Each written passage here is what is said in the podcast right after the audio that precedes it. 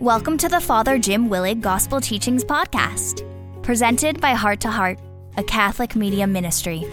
Father Jim was a well known and much loved diocesan priest from Cincinnati, Ohio. Inspired by God's Word, for many years, Father Jim presented a weekly Bible study on the Sunday Gospels. In 2001, Father Jim went home to the Lord after a battle with cancer, but his recordings and teachings live on to inspire thousands. First, we hear from Father Jim's good friend, Jesuit priest Father Michael Sparrow, who opens this podcast by proclaiming the gospel reading. Then, Father Jim's illuminating gospel teaching follows. A reading from the Holy Gospel according to Matthew. Jesus said to his disciples, As it was in the days of Noah, so it will be at the coming of the Son of Man. In those days before the flood, they were eating and drinking, marrying and giving in marriage, up to the day that Noah entered the ark. They did not know until the flood came and carried them all away. So it will be also at the coming of the Son of Man. Two men will be out in the field, one will be taken, and one will be left. Two women will be grinding at the mill, one will be taken, and one will be left. Therefore, stay awake, for you do not know on which day your Lord will come. Be sure of this. If the master of the house had known the hour of night when the thief was coming, he would have stayed awake and not let his house be broken into. So too, you also must be prepared, for at an hour you do not expect, the Son of Man will come. The Gospel of the Lord.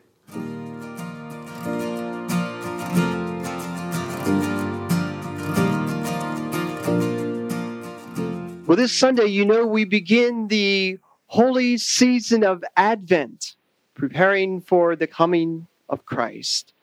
Here's a little pop quiz for you. Do you remember what gospel we have been studying all last year? Luke. And this year, we begin the new gospel of Matthew. As we begin this new season, this new liturgical year, and the new gospel, where we focus primarily on Matthew, although we're intermittently here from the Gospel of John, I thought it would be good to take this time, as I try to do each year at First Sunday of Advent, to speak a little bit about the gospel in general. So, can I say a few introductory comments about Matthew and his community so we can have an appreciation of where they're coming from, and therefore, I'm hopeful that we will appreciate much more the message that comes to us today. To begin with, uh, scripture scholars tell us that we really don't know who Matthew was, that is, the author of this first gospel.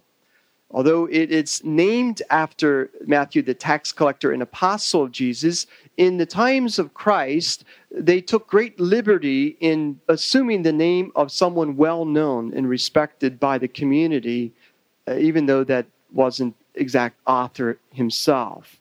So what we can imagine is that this great inspired evangelist was most probably a scribe who was well versed in the Torah, the Hebrew law, and the sacred scriptures, the, the prophets, and knew well about the Jewish tradition because repeatedly throughout the gospel, he accurately and consistently refers to the law and the prophets.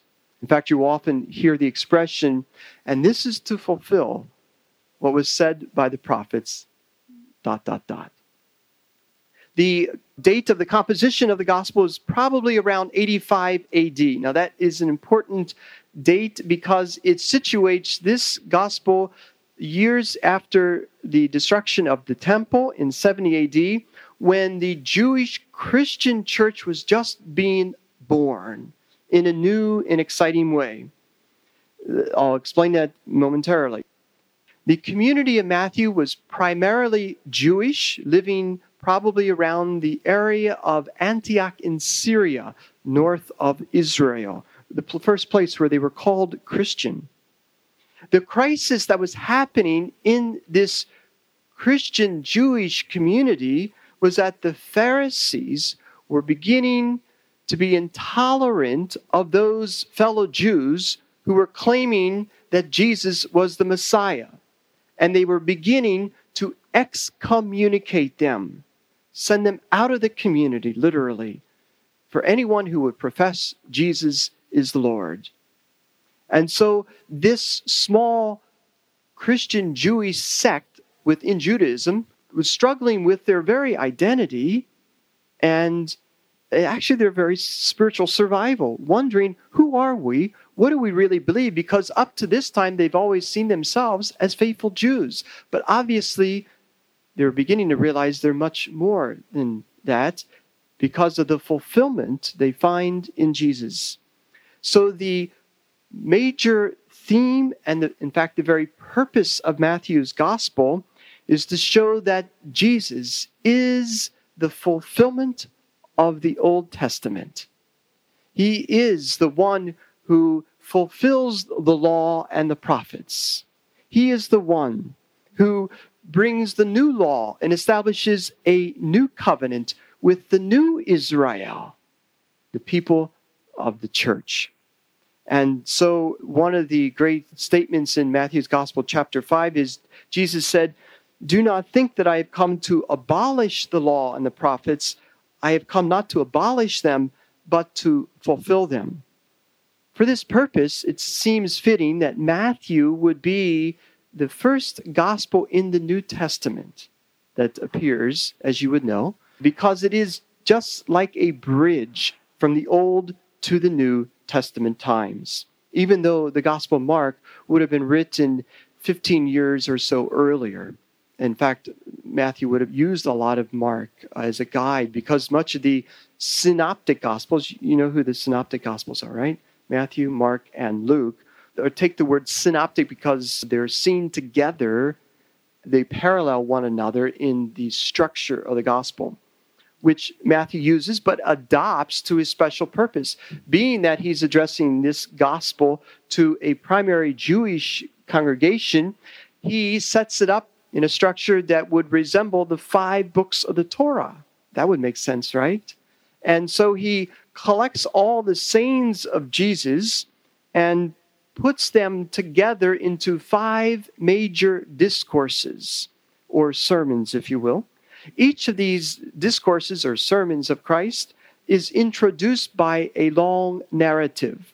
And so you have a narrative followed by the teaching of Christ to show that Jesus taught first by his deeds and then by his words. And he was a man, therefore, of great integrity, unlike, as Matthew will point out, the scribes and the Pharisees, whose words are bold, but their deeds are few. So Jesus stands out as the exemplar teacher. Matthew's gospel is sometimes referred to as the catechism of the church because here is in the most succinct and quintessential form Jesus' message and Jesus' mission. A lot is being said today about the need to look at the new catechism of the church as has been promulgated now in, in the Catholic Church.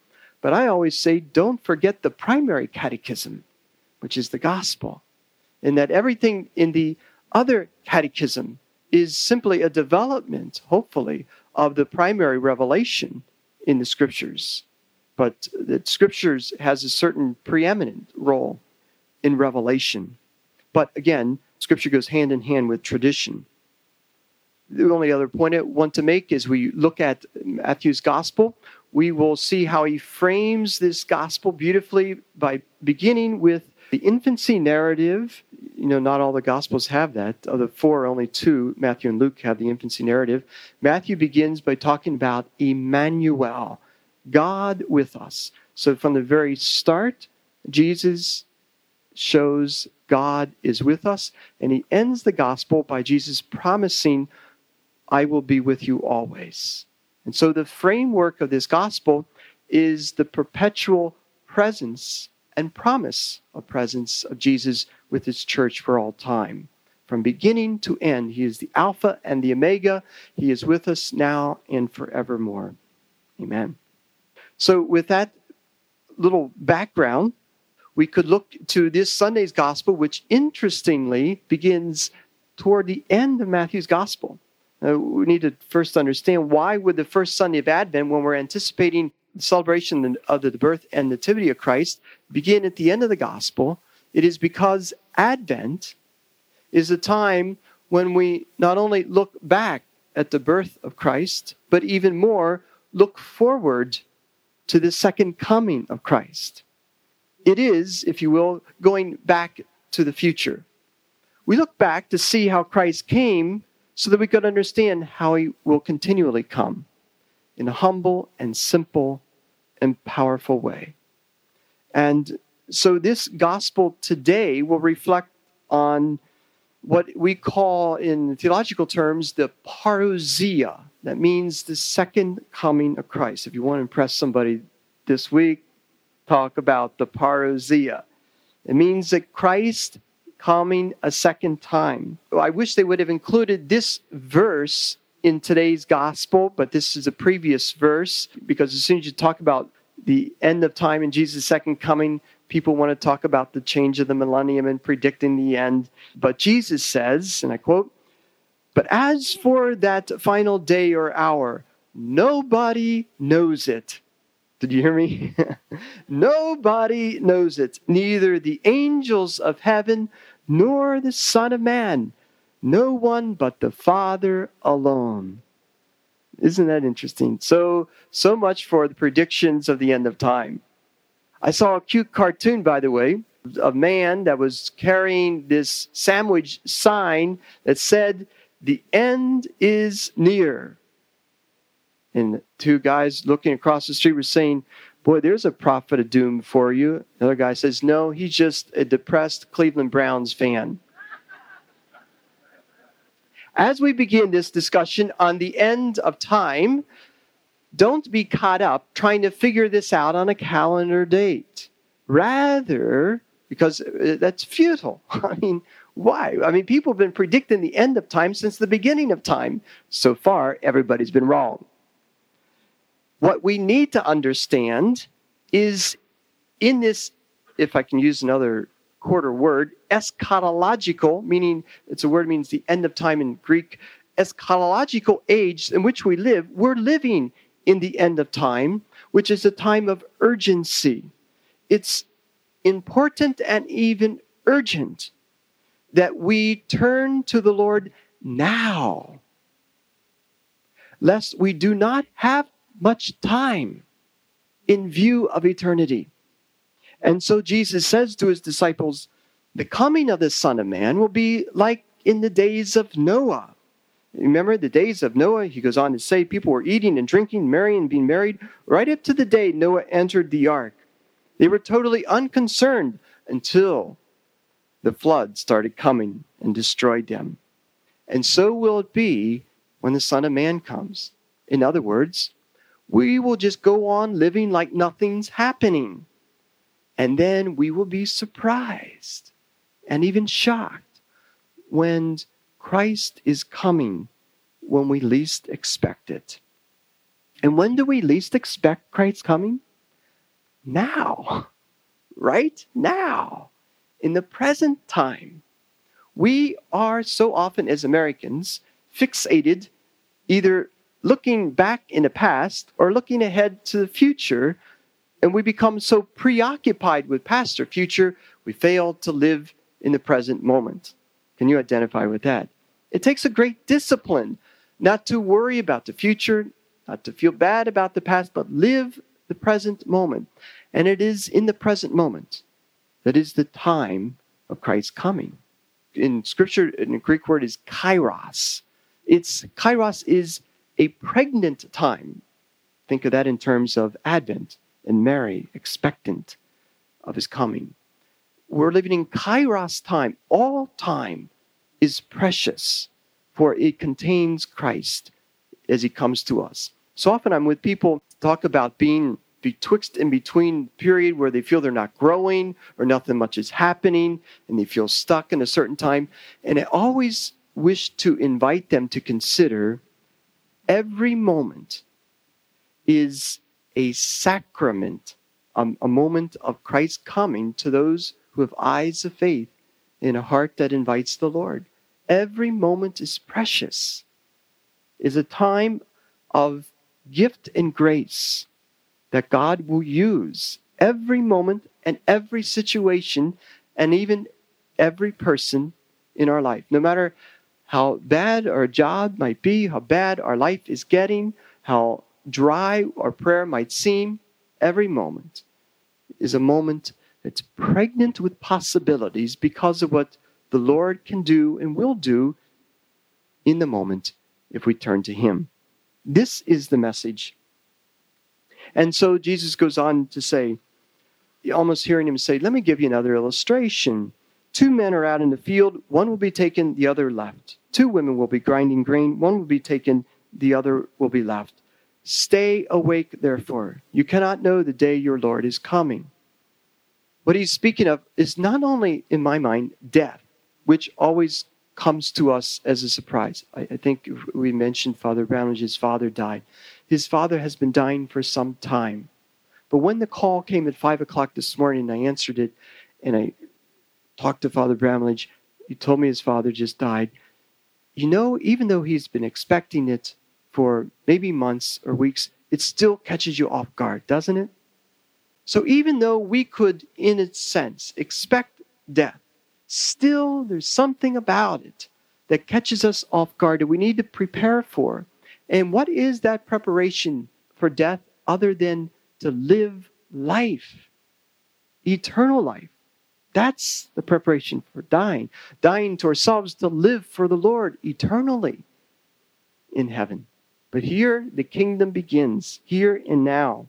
And so we should stay awake. Stay awake to what? What do we need to wake up to? But to the Lord's presence coming to us as he did years ago, 2,000 years ago. And isn't it interesting when he came 2,000 years ago, most of the world was asleep. And most of the world did not recognize their king and their savior. Most of the world would not have known to look in Bethlehem in a barn in such a simple state, such an out of the way place. There's a message there, isn't there? how Christ comes to us in the disguise of simplicity and humility. There is where we can experience and discover the Lord today. Jesus finally says, in conclusion of this gospel this Sunday, be sure of this if the owner of the house knew when the thief was coming, he would have kept a careful, watchful eye and not allow his house to be broken into. So must you be prepared in the same way for the Son of Man is coming at a time you least expect. Again, the theme of Advent is to have this constant vigilance, watchfulness, awakeness, awareness of the Lord who comes, not as a thief, but as one, as a bridegroom, prepared to meet his bride, for those who yearn and long for the Lord. And so, every moment during Advent, we should be preparing for the moment. For every moment is the moment of Christ's coming. But we have to, like a pregnant, expectant mother, make some changes in our lives to prepare that place within us, within our hearts, within our homes, within our life. I've heard this so often from expectant mothers, it's good that they have nine months to prepare. I talked to my good friend John here, who's expecting his first child soon. And all the preparations that go into preparing the nursery, preparing their schedules, preparing you know, all the psychological, emotional adjustments to make room for a child in their life. So must we do in our lives that if we are to enjoy the gift of Christ coming, each week, you know, I try to take this gospel and try to imagine how I could apply it to life. And I would like to share my own reflections as I begin this gospel, this season of Advent. But in sharing this, I have to tell you, this is one of my most embarrassing moments in life, as you will soon see. This past uh, Thanksgiving weekend, I took the occasion on Friday to visit my sister and brother in law who live in Columbus and were unable to come home for the holiday because uh, he's a doctor and he was on call at the time. So I went up to be with them and my little nephews. And as I was coming home Saturday, driving from Columbus to Cincinnati, I inadvertently made the wrong turn. Instead of going onto I 71, I mistakenly went onto I 70 because they have the same lane you originally get into, and then I just took the wrong turn off. Have you ever done something like this? Yeah. Unfortunately, I did not know I had done this, and I put my car immediately on cruise control, along with my mind, obviously. I did not pay attention. I knew I was going where I had to go. I just put my mind on cruise control. I put a tape in the car, actually, a tape of St. Matthew's Gospel. I was trying to prepare for this talk. And I started to prepare my thoughts for today. Somehow I passed all those little signs that said I 70. I didn't see them. I don't know how I didn't see them. Stay awake. Hello, Jim. I finally woke up like big time when I saw the big sign, Welcome to Indiana. I, oh my God, how did I end up in Indiana? I am in an altered state of mind. So I want you to know I have gone to great lengths to prepare this homily today. If you only knew.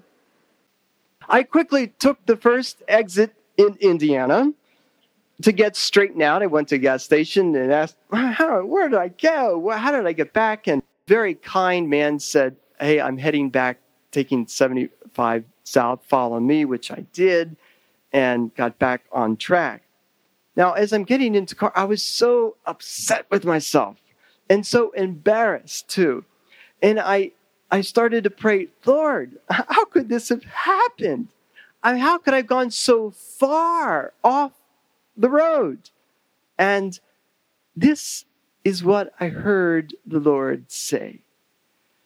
You know, this happens a lot to my people, especially with the way you live your life. We all set out in life to live right, to live, to follow the right path. And yet, clearly, we get off track.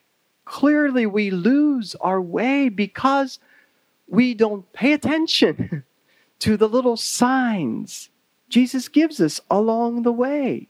Signs like the events of our life that try to show us what really matters in life, what our friends and family try to tell us, what wisdom teaches us, most especially what faith shows us the many signs of faith, most especially the scriptures themselves, given to us to point the way that leads to Christ. But somehow, so many of us never finally wake up, like me, until the big sign appears. I'm talking about death of a friend or family. I'm talking about disease like cancer or heart failure or something tragic occurs. I'm talking about disaster. However, it hits you and just throws you off course. Do you have to reassess where you are and where you're going? I'm talking about divorce, difficulty in the family. Talking about depression, where you're forced to face where you are and relook at where you're going. And these are the, such critical and beautiful spiritual questions we must ask, especially in this season of Advent when we prepare the way of the Lord. But the problem is, in this very season, when we're trying to get on the right road that leads to the Lord, it happens that the holidays are the busiest days. And therefore, we end up inadvertently, unintentionally, getting on the highway that leads to a commercialism, to a consumerism that completely takes us far away from the way that leads to the Lord. We end up in a whole different state. I really think this. I, I still say, how did I end up in Indiana?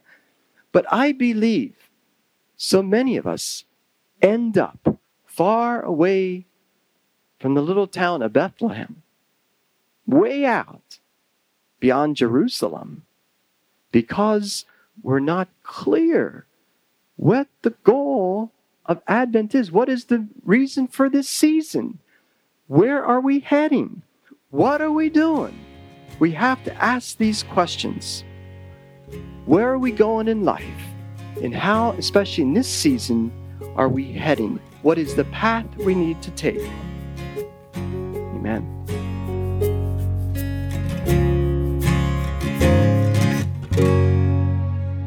Thank you for listening to Father Jim's gospel teaching. We hope you have been inspired and will subscribe to this weekly podcast and share it with your family and friends. The mission of Heart to Heart is to proclaim the good news of God's Son, Jesus, to the entire world. For more inspirational teachings by Father Jim and Father Michael, visit our website, www.htoh.us. May God bless your heart and the hearts of all your loved ones.